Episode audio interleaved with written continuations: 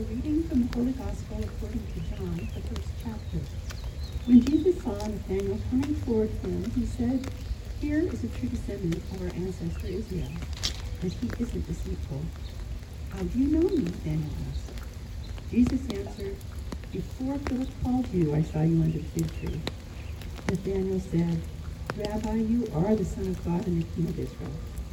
Jesus answered, Did you believe me just because I saw that I said that I saw you under the fig tree? You will see something even greater. I tell you for certain, you will see heaven open and God's angels going up and coming down on the Son of Man.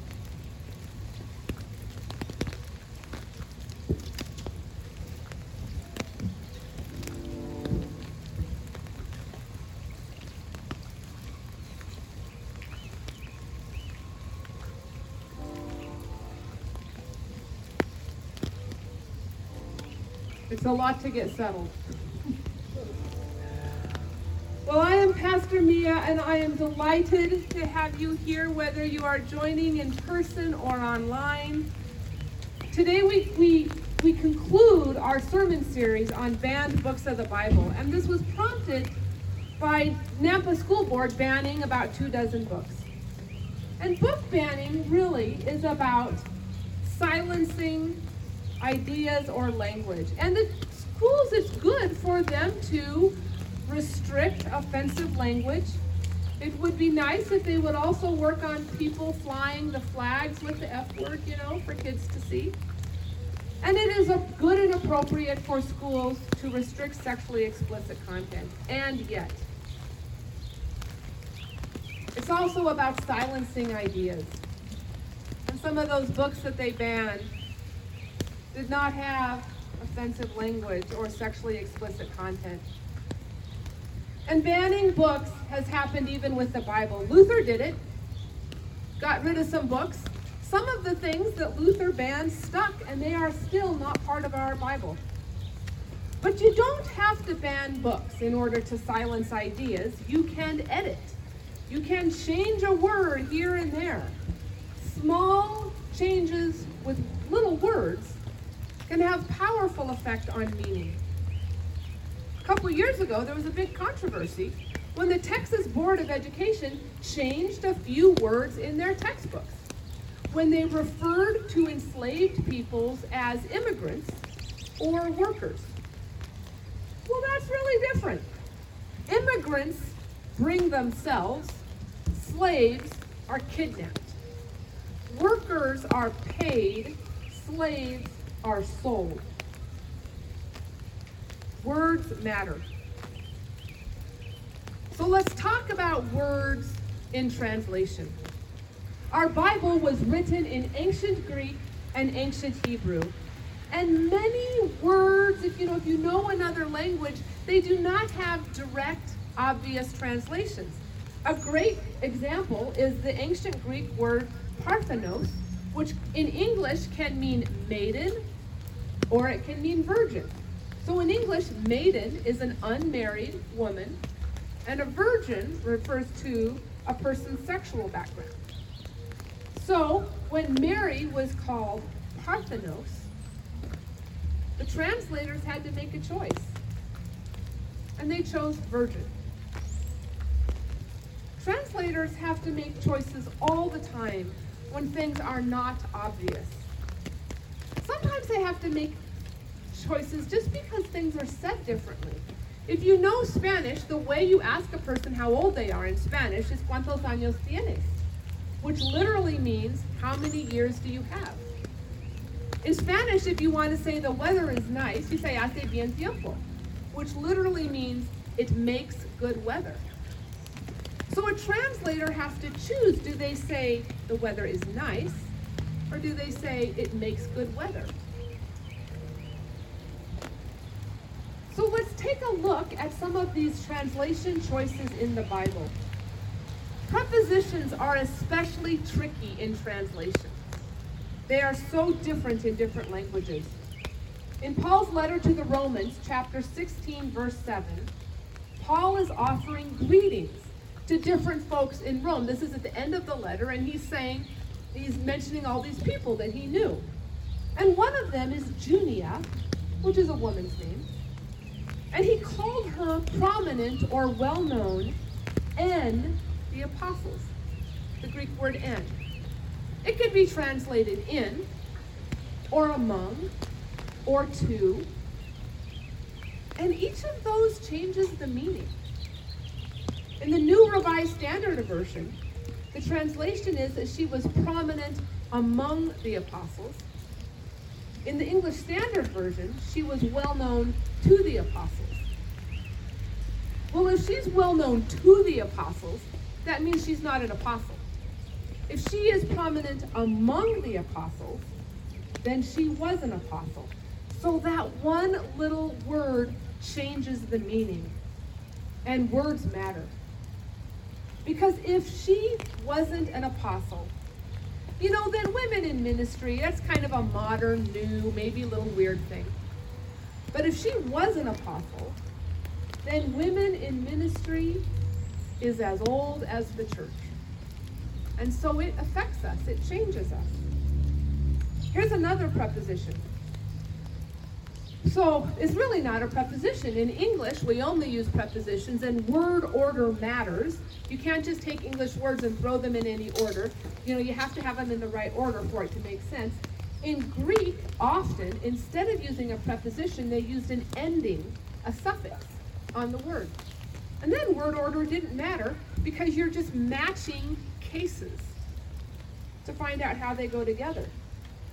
So in Romans chapter 3 verse 22, Paul is talking about salvation. How is it that we are righteous before God? And he says that we, are, that we receive the righteousness of God through faith in in Jesus Christ for all who believe. So this is one of those where there is no preposition in, it's an ending. And it's a genitive for those of you who are language geeks. And if you are a language geek, you know that genitive is almost always translated of. It's possession. Like love of God or car of Alan. Alan's car. So if, if we use of instead of in, then we receive the righteousness of God through the faith of Jesus Christ for all who believe. Well, that's different. And we're talking about salvation now. Is our salvation now because of our faith in Jesus? Or is it because of the faith of Jesus on all of our behalf? That changes the meaning a lot. In the New International Version, it's faith in Jesus Christ. In the New Revised Standard Version, it is faith of Jesus Christ. Words matter. How about the word you? In English, we have one you. In many other languages, they have a lot of different yous. If you've studied Spanish or French or many other languages, there's a you that you use with someone that you are is known is familiar to you, you know, someone you know. Then there's a you you use with somebody, you know, who you don't know very well, a formal you. There's a you that you means one person, you're talking to one person. And then there's a you that means you're talking to a group of people, a whole lot of people. The truth is, English had all of those different yous back in the days of thou and thee and ye, but those are gone. Now we just have you. You could argue we have you all, as you know, folks use in the South, but that rarely makes it into writing. And we're dealing with writing. And so those differences can change meaning, like today's gospel that Deb shared with us. Jesus had just called Nathanael, and he's talking to him in that you singular. Nathanael, did you believe me? Just because I saw you under the fig tree, you will see something even greater. And then Jesus shifts to you, plural. I tell you for certain, you will see heaven open and God's angels going up and coming down on the Son of Man. Jesus had made a shift from Nathanael to all the disciples. All the disciples. The disciples that were there in person, the disciples that heard these words through media, which at the time of that time was writing, which means that's us. That you, Jesus, is talking to. Now, you might think that distinction is not big, and maybe it's not. But I have noticed that it is often the subtle things that carry the most meaning. When my kids went through driver's ed, the number one most important thing about driving was never said, which is what side of the road to drive on. If Jesus was only talking to Nathanael, well, that's a nice story about Nathanael, and you know, it happened 2,000 years ago. But if Jesus is talking to all the disciples, that means that message is for us, and it affects us today. Words matter. And then there are there are in translation there are individual words like you know we talked about parthenos but then there are words that are very unique. Paul used the word arsenokoitai twice. Once in 1 Corinthians 6 9 and once in 1 Timothy 1.10. And it is the only place that it ever appears in the New Testament. In fact, it's the only place it ever occurs in any ancient Greek writing. So what does it mean? I mean, the way that translators figure out how words mean is looking at how they're used. We have two examples is all. So was it a was it an everyday word that everyone knew what it means, but you never write it, you never use it in writing? Like the word ain't. We all know what ain't means, but we don't put it in our letters. Or was it a word that Paul made up to try to communicate something? It's a compound word. So it actually has the word male and bed stuck together. So does it mean beds for men? Does it mean men sharing beds? Or is it one of those nonsense compound words like we have, like strawberry, which is not a berry of straw? Or hogwash, which is not about cleaning pigs? So Paul used Paul used this word arsenokoitai in a long list of immoral behaviors with words that were familiar. Idolaters, adulterers, thieves, drunkards, enslavers. Translators decided that arsenokoitai meant male homosexual. In the New International Version, it's translated as those practicing homosexuality. In the Wesley New Revised Standard Version, it's translated sodomite. And right there, I want to back up the train about that word sodomite. Because in English, it means those practicing homosexuality. And it means people from Sodom. It comes from that story about Sodom in Genesis chapter 19, where God destroyed the city because of their wickedness. God had sent two angels to Sodom, and they were going to spend the night there. They were going to sleep in the city square, which was common. And Lot, Abraham's uncle, Abraham's cousin, I'm sorry, said, No, come to my house. And Lot fed them dinner and gave them a place to stay. That was some good hospitality right there. And then in the evening, the men of Sodom came pounding on the door. Where are the men who came with you, who came to you tonight? Bring them out to us so that we may have sex with them. Lot refused to send his daughters out, his virgin daughters. And Lot said to them, Do to them as you please, only do nothing to these men. And the next day, God destroyed Sodom, rained down fire on Sodom. So, what was the sin of Sodom? Was it homosexuality? Was it gang rape? Was it throwing your daughters to a mob? Or was it about hospitality? In the Old Testament, after loyalty to God, the next most important virtue was hospitality the prophet Ezekiel said, This was the guilt of your sister Sodom. She and her daughters had pride, excess of food, and prosperous ease, but did not aid the poor and the needy. So, what was the sin of Sodom? Somewhere along the line, folks decided it was homosexuality. And thou, that word sodomite, that's what it means in English. So back to Paul, and that Greek word arkeno, arsenokoitai. So translators had to make a choice. They couldn't base it on usage. There was no example. And so they leaned back on their own theology, just like Luther. And so their choice reflects their own beliefs. Words matter. In the end, translating the Bible is not a bias free endeavor.